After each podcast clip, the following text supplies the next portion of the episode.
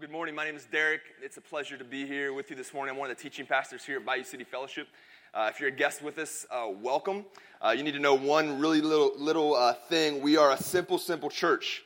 We're not a big program church. We're not into doing a bunch of hubbub entertainment. Like, we're a simple church. We're about Jesus. And Jesus was about the Father's business, and He did that in the power of the Spirit. And so that's what we are about. So if you're a guest, literally, we don't really like, we want you to be like, this is a great atmosphere, yet great, but we want you to come in contact with the living God today. If you didn't do that today, then all this is just for naught. Like, we want to be gathered around the presence of God because we believe He's here and that He wants to move and speak and, and lead us. Um, before I start, I just want to honor my mom. She's here today uh, for the first time at Bayou City Fellowship. Thank you, Mom. Yeah. And, and I'm going to ask you guys a favor since my mom here. If I make a joke, will you please laugh? Like, that would be really helpful really, really helpful. So she thinks I'm doing, doing a good job. Uh, well, today we're starting a new series. Uh, it's called Fields. Uh, it's a two week series today, and, and next week it's going to be Fields. If you have a Bible, go ahead and open up to Matthew chapter 5. And, and we're going to talk a little bit before we get there, so kind of put your place marker in there. Uh, we're talking about fields and we're specifically uh, coming around a, a, verse in John chapter 4 that we're going to have on the screen. So if you're in Matthew, stay there. John chapter 4 is going to be on the screen in front of you. Verse 35. It says, Do not say, There are yet four months, then comes the harvest. Look, I tell you, lift up your eyes and see that the fields are white for harvest the fields are white for harvest. Now he says, don't delay. He's telling his disciples, don't put off what I'm doing right now. He said, no, the harvest is actually already here and it's happening in your field. So get your eyes off of yourself, your circumstances, everything that's me, Derek, get them up and you'll see that there's a harvest happening all around you. And I want you to be part of that. Now, that harvest that he's talking about, that, that is where we're seeing men and women that are destined to death come into the kingdom of light where we're seeing people that are separated from God through the blood, life, death, resurrection of Jesus come from death into life, like we celebrated here today. That's what the harvest looks like. It's when people see Jesus, His glory, His holiness, and say, I trust Him. That's the harvest. And what Jesus tells His disciples is get your eyes up on your field because the harvest is all around you. And so, as we gather these two weeks, we want to frame up that, that Sunday is great, and we always want to have a, a great, lively day here. But Sunday is not the end of our faith, it's really the beginning of our faith. Like, if we're not doing what we say we're doing, what we're singing about Monday through Saturday, we're a terrible witness, and who would want to be part of that? Because this is really a lame gig if it's not about the living God, right? Like, it is, if you're being honest. Like, I could figure out a lot of things I could go do if God really isn't God. And, and so this, this series is saying, what is your field? Now, now here, here's the answer to that. Your field is your area of influence. It's the circle of influence, the sphere of influence that you have in your life. It's all those people that you come across on a day to day basis. So, for sure, your sphere of influence includes your family, they're part of your field. It, it includes your friends, part of your field. It includes your neighbors, even the neighbors that don't mow their lawn and you feel like you got to go over there and mow them. It includes those neighbors. It includes your coworkers. It includes when you go to Starbucks and you order from the barista, that barista has now come into part of your field. It's whoever you come across and you have a contact with, that is your field. And so we need to say, like, okay, I, I know I have this field. It's, it's everybody I come in contact. It's where I have influence, whether that's at work, at home, with friends, with family. But, but what I want to tell you is that God has entrusted you with that field. He's given you a field. He hasn't given me your field. Uh, Ephesians chapter 4, if, if it's going to be on the screen here. Ephesians chapter 4 tells us some very specifics about your field. Listen to this. Paul's writing the church of Ephesus he says, and he, God, gave the apostles, the prophets, the evangelists, the shepherds or pastors, and the teachers. So he gave church leadership, those in leadership, he gave them to equip the saints for the work of the ministry. Now, now did you hear that? All the leaders in the church, the evangelists, the pastors, the teachers, we are here to equip the saints. And you're like, man, I don't know if you know what I did last night. I'm not a saint. Well, here's the thing if you've accepted Christ Jesus, remember, it's not your righteousness, it's the righteousness of Jesus that was given to you. And so he now calls you a saint. And so this is talking about not the pastors, but all of those that have trusted in Christ Jesus for their salvation are the saints. And he says that Derek's job as a pastor is to empower and to equip the church, the saints, to go into the world, into your fields, and to minister. God has entrusted you with the field. And here's the thing as one of your pastors, I need to tell you that you are part of my field. What I'm doing here today, this is what God has planted Derek Harden for this season in life to be here to minister to you. You are part of my field, but your field is not my field. Think about that a second. You right now, like you guys didn't realize, like I'm, I'm, I'm cultivating my field right now, and you happen to be part of that. But when you leave this room and you go to your field, that's not my field. And there's two reasons why I want you to tell that. Number one, your field's not my field as a pastor, is because logistically it cannot happen. I mean, just think about every single face. Just look around real quick. I mean, there's probably 600 and some people in this room. Every single one of us representing a different life, a different set of influence, a different place in this world. I cannot be where you are all the time. And some of you are saying, Thank you, God. Pastor Curtis, Pastor Robbie, all of our elders, you put everybody in our leadership position in our church, and you say, there's no way logistically we could get into your field. And so, number one reason why your field's not my field is because I can't be there in every place. No, number two reason is why is God has anointed you, has gifted you, and has placed you in a field that He has not placed me. We have all kinds of professions here. We have doctors, we have lawyers, we have bankers, we've got janitors, we've got insurance reps. Listen, all of you have something I don't have. You have a specific education, a specific experience, and specific relationships that Derek can't just helicopter into your field and say, hey, come to Jesus. No, God has placed you there because He trusts you to be in there. He has anointed you, He has anointed Derek to be in your field. And so I, I, want us to make sure that we see that, man, God says the harvest is ripe, it's ready in your field, and He has entrusted you with the field, not your pastors, but you. And today we want to take ownership of the role that God has given us in our field. And number one, we want to make sure that we believe and recognize that God believes in you, or He wouldn't put you in the field that He has put you in. He, he trusts you enough to have a role in the kingdom of God to be in your field. He wants you to see that he wants you to recognize.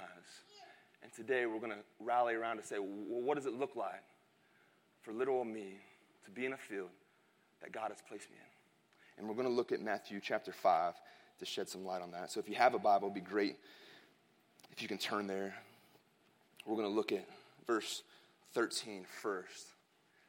So if you're there, if you're looking up the screen, we're going to have the verse up here. Uh, just what is the first word that's in your Bible in verse 13? You. A little louder so my mom thinks I'm doing all right. Uh, you. You. Okay? Now I want you to point to the person to your left and say you. Okay? Now go to verse 14.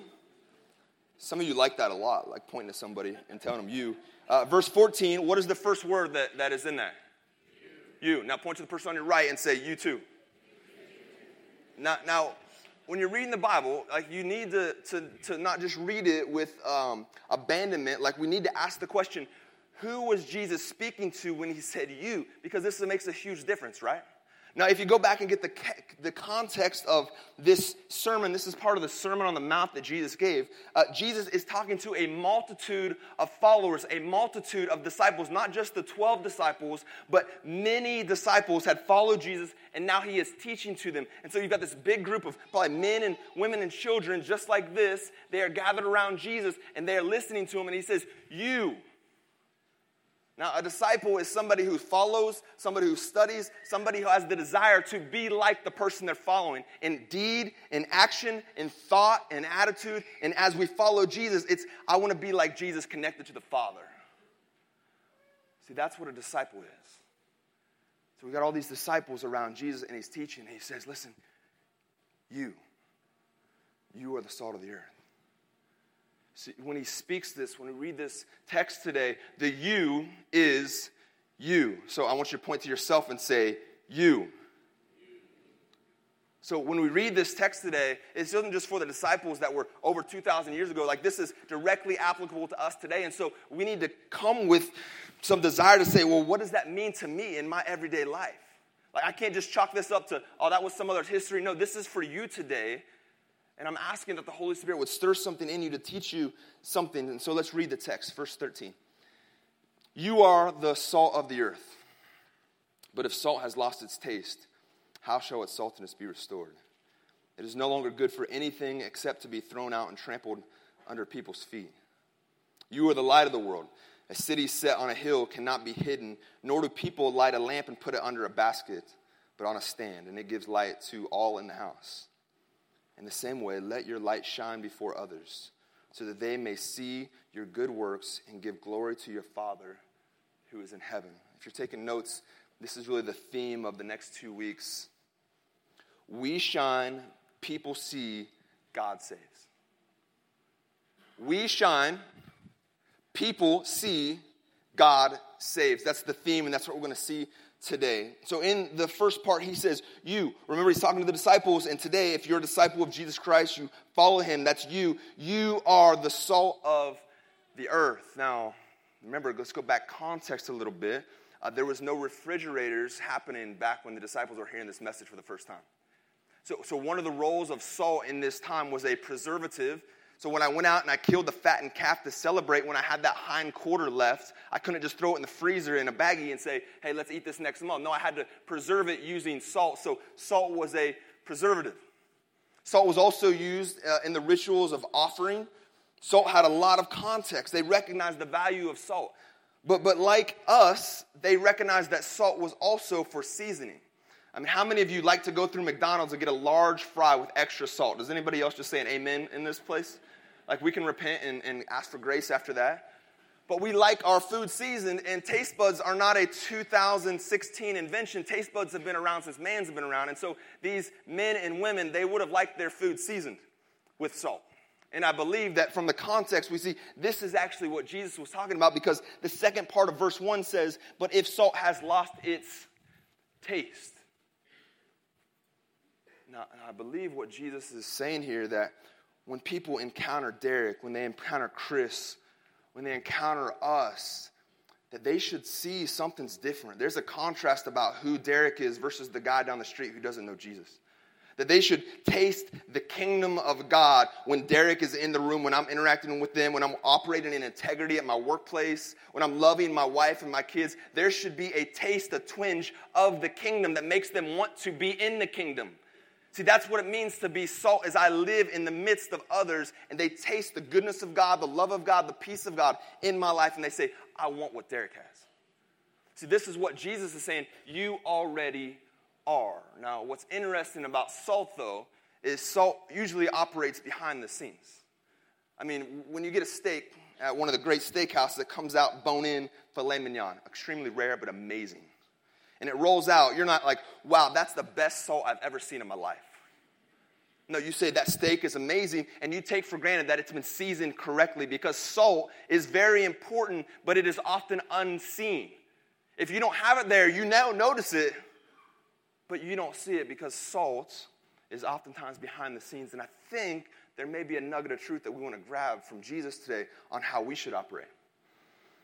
Now, now when uh, my wife cooks, she's an amazing cook, and one of the things that she uh, makes us is uh, mashed potatoes and noodles, either chicken or beef. Anybody ever had mashed potatoes and noodles? It's a Yankee thing, I know, so you don't hold that against me, Texans. Uh, it's more like an Amish thing. I'm kind of from an Amish area. Uh, it's so good. You guys know what I'm talking about. Um, remember when I'm mission here as Ohioans, bringing the goods to you. But my wife, she makes amazing chicken uh, noodles with mashed potatoes and, and green bean casserole. And sometimes my wife uh, kind of loses her mind or she gets too busy and she actually asks me to help in participating in making the dinner. She takes a risk, just being honest. Now she mitigates her risk by giving me a job that I really can't really jack up too bad. She says, Hey, will you go and peel the potatoes? Because you know, like you're peeling potatoes, like there's not a whole lot you can mess up but hurt myself. And she's like, I'll take that risk nine times out of ten. Because my, my meal's not going to be uh, at, at the will of Derek. And so, you know, sometimes I'm peeling potatoes and I'm just like loving it. I'm like, the baby, look at this peel of potatoes, so good. And then sometimes the, the, the, meal is going so fast and she's got so many things to do. And we have three little rugrats running around the house. And so sometimes it's a little crazy, right, Kate? And sometimes she'll be like, hey, babe, would you mind just making the potatoes? And I'm like, hey, I got the call from the bullpen. Derek's in, in the game. And so I go out and I get my butter and I get all my seasoning and I get my milk and I get out my power tool, which is my drill, which is my hand mixer. And you know, it's got 10 speeds for a reason. And so I say, why do you need speed one? I just go full blast 10, like, and, and, and I whip it and I put it all in there and I get those peaks on the potatoes. You know, it's not too runny, it's not too thick, it's just perfect, like Martha Stewart action. Like that's how I usually shoot for that in my head. In my head, right, babe? Um, and so then I, I, take that and we go over to our dining room. And I don't know if you other women do this, but my wife loves to taste all the food before everybody else tastes it. Like she wants to be kind of the cupbearer for the family, like just in case something's not right, she can change it or whatnot. And so she begins to taste the, the noodles and the green bean casserole. And she's like, oh, it's so good. And like all the kids and I, we're like foaming at the mouth. We're like, let us eat. But she's like, no, I want to taste it first. And then she gets to my potatoes, and I'm like, oh, baby, just wait till you hit this clouds of heaven. Like, it's to be amazing and she tastes them and she looks at me and she's ticked off. She's like, You forgot the salt. And in that moment, I'm like, I had one job to do. And total husband fail. I didn't put the salt in the potatoes. Now, this is what's interesting is looking at the potatoes, you never would have known there was no salt in there because salt's behind the scenes. Now, what's even more interesting is that in my cupboard, I had all kinds of salt. I mean, I had the, the typical table salt, right here, I'm making food, right here in the, in the cupboard. Garlic salt, kitchen salt, kosher salt, sea salt. I mean, I, mean, I had all kinds of salt in the cupboard, but how many of you know salt in the cupboard does nothing for your food if it's not applied to it? How many of even know that if salt's never applied, it doesn't actually live into the purpose that it was created for? See, I think sometimes we Jesus says, Go be the salt of the earth, and we say, I'll be the salt in the cabinet. Jesus says, Go be the salt in the world, but like, hey, I'll just be the salt in the church. It's safer here. You see, salt, the value of salt, the impact of salt is in the application. It's where it's in contrast to what is it is flavoring. And so Jesus tells us, all of us that are following him and say, We want to be like you, Jesus. We're following you. We're filled up with the Spirit with you. I am the salt of the world, not the salt in the cabinet. We've got to get outside of the church and into a world who is dying, who is thirsty for real living water, hungry for real truth and real identity. And so Jesus says, Listen, you're the salt of the world, not the salt in the cabinet. We've got to be careful that we don't become a Christian community that huddles up here on Sunday and we leave here in our Christian bubbles and we go to our Christian bookstores. We have our Christian relationships. We're living separated from those who have spiritual, emotional, and physical needs. Never was the case when Jesus was on this earth. He went to the places that needed salt. He never once said, you know what, I'm just going to hang out here with all the salt. We'll just talk and be salty together. No, Jesus said, You're not the salt in the cabinet, you're the salt of the world. So go and be just that. Let them taste the kingdom of God. And what Jesus also says is that salt can actually lose its taste. With if you're an engineer or a scientist, you're like, that's impossible. You, you can't do that because sodium chloride is a compound that you actually can't break it apart and make it not salt. But that's our understanding. But remember, the context of Jesus' teaching here was in a society where they didn't uh, process salt, they gathered the salt. And their salt was more impure and had other issues. And so, when this salt is sitting outside before they harvest it, the rain comes down, the impurities are there, the dirt's there. It is actually possible before you harvest the salt for the salt to lose its taste. And he says that kind of salt that's lost its taste, that no longer has value, you should take that salt and throw it at least on the walkways because salt on the walkways would help the walkway to be hard enough so that people could walk in it. So that's why he says that, man, if you've lost your salt, like at least throw it out there and have some value. And so Jesus said there's a reason why we want to be different in the world because when I am salt, I offer the world something that it has not experienced before. When I go into my workplace, when I go into my house, if, if I'm not embracing Jesus and who He has made me, then I am just offering the world more of the world, and that is no good for your field. And that's why he says, listen, if you've lost your taste, if you're not different than your neighbor, if you're trying and striving to be like everybody else in this world so you can run down the same highway, then actually your value in your field has drastically lost out. And, and, you're no longer salty. Therefore, you no longer allow people to experience the kingdom of God. And so you're not valuable to your field. And so I think two questions that we need to ask today if I recognize today that I am salt, if, if I'm a believer of Jesus, then, then I know that I am, then I have to ask this question where am I being applied? Is it in the context of Christian community, which is important, no question. Community groups, Sunday mornings, it says don't deny gathering together with fellowship. But if that's all I'm doing, if I'm never out in the place that needs salt, then I'm salt that's never applied, and that kind of salt might as well be thrown out. And so, am I or where am I being applied? The second question we need to ask ourselves today is Do people around me experience the kingdom of God, or do they just experience more of the world when they interact with me? Is there a difference in my life when somebody encounters me at work? How I close deals, how I talk, how I gossip or don't gossip? Like, is there a contrast in me and the guy beside me who doesn't know Jesus? We need to ask this question because what God is inviting us to is a faith filled life in the world, not in the cabinet. The world is seeking truth and life, and we are the ones whom God has anointed and sent into the fields to co labor with Him for the harvest. You are salt. And then he moves on, Jesus does, and gives us just another word picture, this amazing teacher. He says, You are the light of the world. Now, there's some similarities between light and salt. Uh, both salt and light, they do best in the absence of other light and salt. So if I've got salt, or if I have a steak that hasn't been seasoned, when I add seasoning to it, salt, it's going to taste a lot better because it's better when there's none there.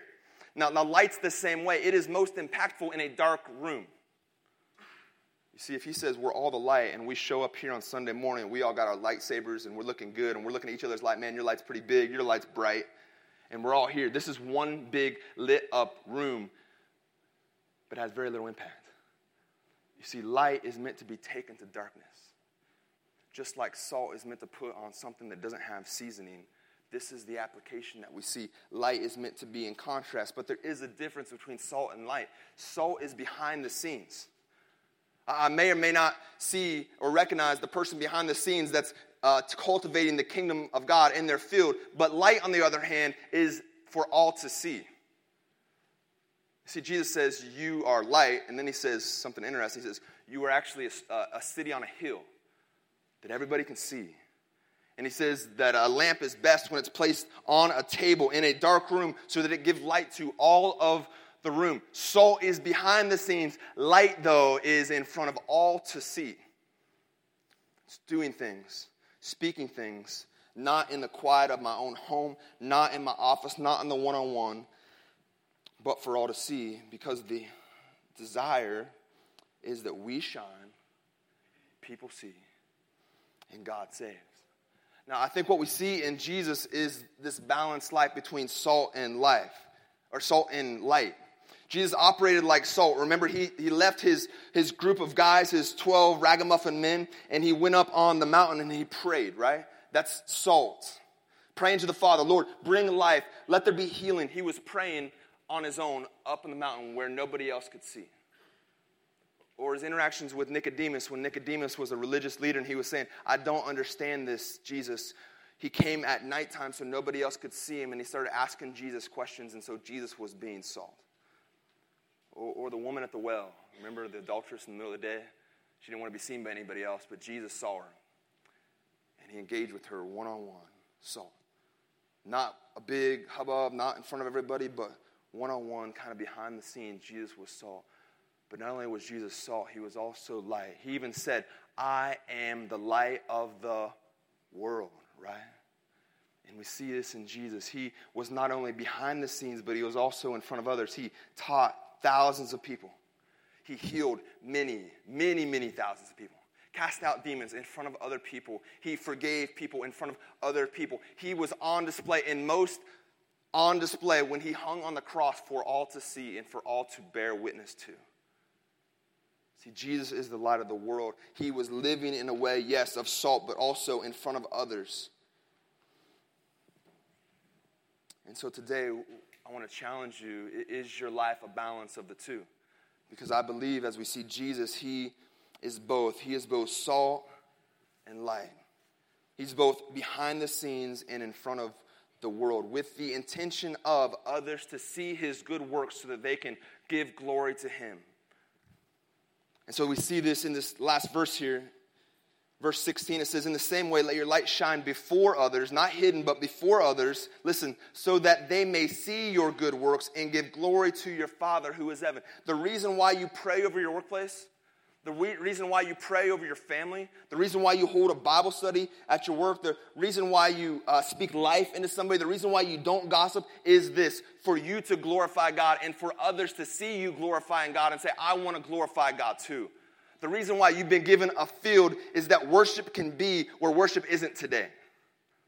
That's what Jesus says. The reason why I'm here is so that those can see and taste and feel and experience the kingdom of God, which allows them to see God and then they could then worship. That is your role in your field. That there would be worship in your sphere of influence where today there is no worship. That's the reason why we want to be salt in life. Now you say, Derek, like that sounds really good. Hypothetically, like that, that it's a really good sermon. Good job, buddy. Like, good job. Like, but I've got some real anxiety. If I'm being serious, I've got some field fear going on. I'm scared. Like, I don't know what to do. Maybe uh, I don't feel uh, adequate. I haven't read the Bible 10 times from cover to cover. Like, what if they ask me about dinosaurs? What do I say?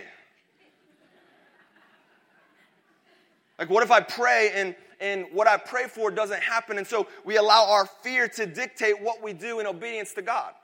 You see, that's the that's Satan's plan for you. If there is fear in your life, it's not from God. We know that. Perfect love casts out fear. If you're fearful of the enemy, then you're going to be distracted from what he has called you to, and you're not going to be part of the harvest in your field. And so, Satan, what he wants you to do is to be scared to death and not do anything in your field, but show up on Sundays and feel like, okay, my, I've appeased my conscience. But Satan wants you to be fearful so that you do nothing. And if he can get you there, he's just going to make you feel so good about yourself. Keep up the same work, Rodney. Just keep it up, buddy. Everything's great. You got everything going on. Works good. Just, just, just don't really step out and do anything. See, that's where a lot of us fall into. We're paralyzed with fear, but I want to give you four encouraging things today. Number one, Jesus chose you and he doesn't make a mistake. He didn't choose Derek and place me in Brandon's field and say, oh crap, I put Derek in Brandon's field. What's going to happen now? You see, when Jesus called you, he anointed you to be in your field to co labor with him. He doesn't make mistakes. He believes in you, he trusts you, and he has placed authority and power in your hands to be in the field that Derek is not.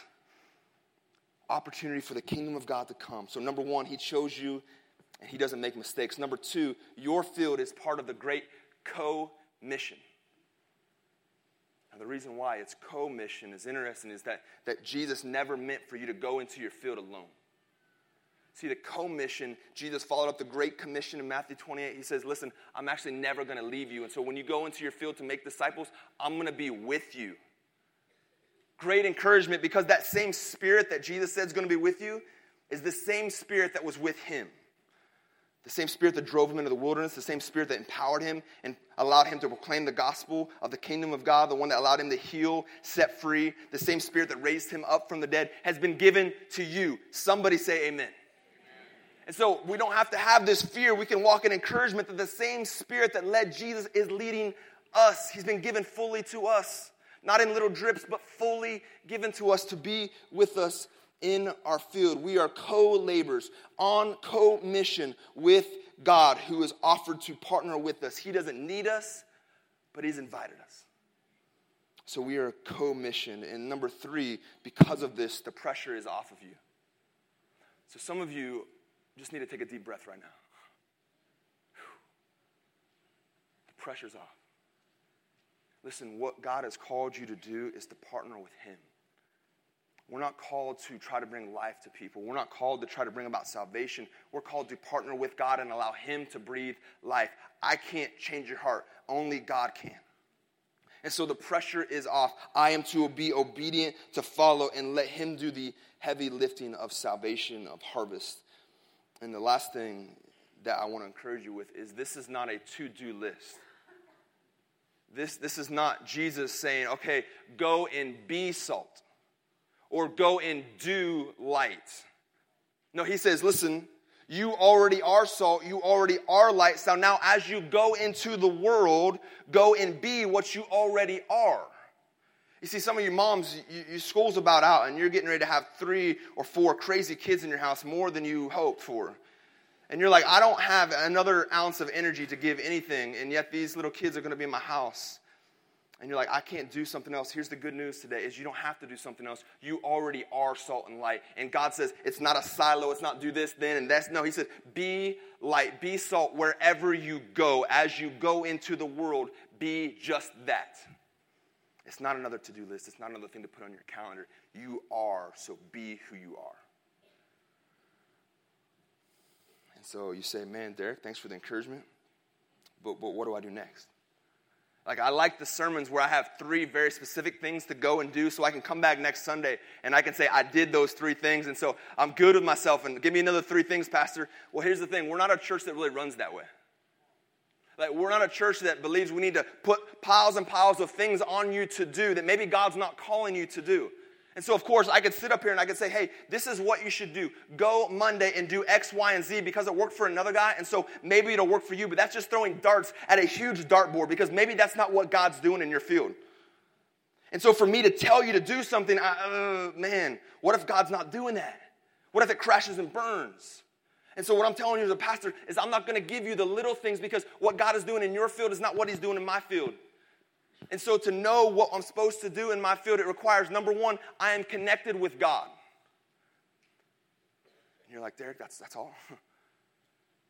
And how, how do I get connected with God? What's the primary thing we see in Scripture? Prayer. Pray.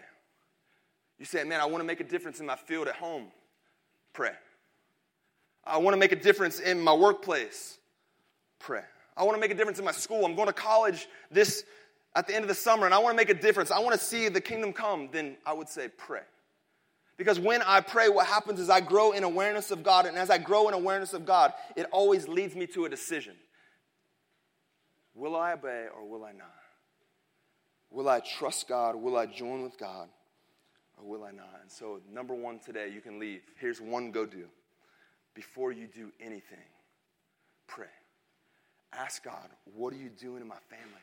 Because I want to speak truth, what you're doing. What are you doing in my workplace? What are you doing in my job where I'm trying to find a job and I don't know what to do? God, what are you doing? Because I need to know because I want to walk with you, walk with the Spirit of God, which you told me you gave me and I'm walking with. Walk with Him.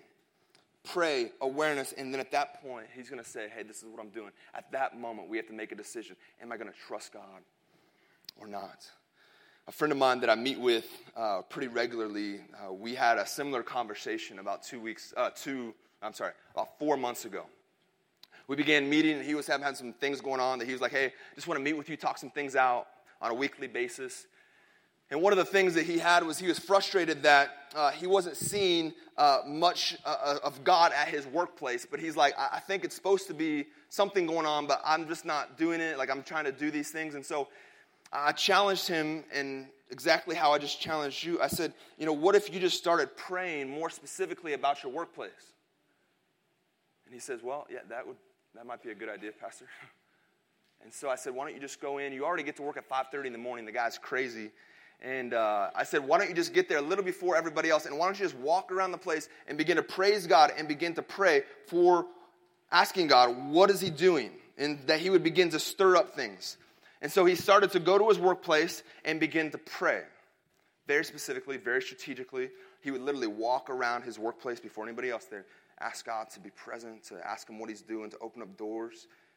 Then the next week, he's walking by one of the partner's doors of his office, and the partner says, Hey, will you come in here? And he shut the door behind him. And the partner says, way above him, right? He's here, the partner's up here. And the guy's saying he's having some struggles with life things.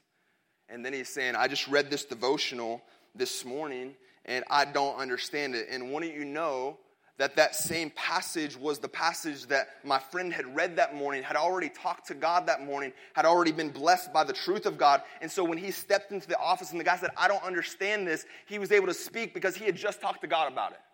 He was able to speak truth into this man, this partner, because he had begun to pray. And you say, man, that was happenstance. I don't know. He began to pray.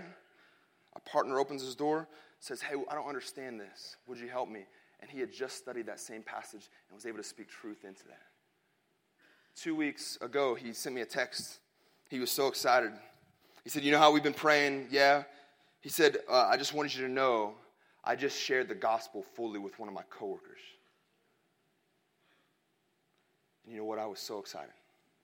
You know what I didn't ask him? Did that guy accept Christ? You know why? Because that's not his job. His job was to be obedient. He had already laid the salt. He had been the salt. He was doing the unseen, praying for the Lord to move. And then he stepped into that. He was more aware of what was God doing. And then when God said, "Hey, now this is the time to step into it," he was obedient to that. And that's what God has asked you to do: to be obedient. Don't try to save the people. Remember, I shine, people see, and God saves. You see, it requires us to have a different perspective of the things we go and do in the world. It requires us to have a kingdom perspective that maybe God wants the kingdom of heaven to break into my workplace. Maybe He wants to save not only one person, but a whole team of people.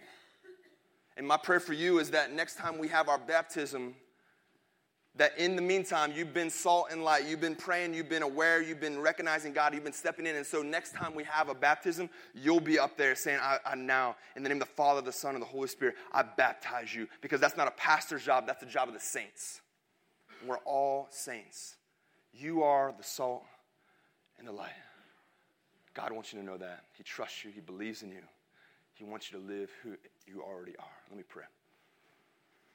Lord, thank you so much for the truth uh, that you've given us in your word, that it, um, it withstands time, that it continues on. Thank you so much that you have not held back your own spirit from us, the spirit that drove Jesus, the spirit that empowered Jesus, that you've given us your Holy Spirit to go into our fields. And so, Lord, right now, whatever you're speaking, whatever you're stirring up in this group of saints here, this group of salt and this group of light, Lord, I ask that you would uh, make it really clear, that you would stir faith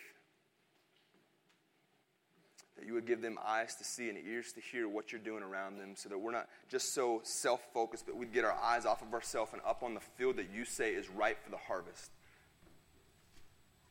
Lord, empower us, equip us, challenge us, encourage us, build our faith to live out our faith, not just on Sundays, but Monday, Tuesday, Wednesday, Thursday, Friday, and Saturday.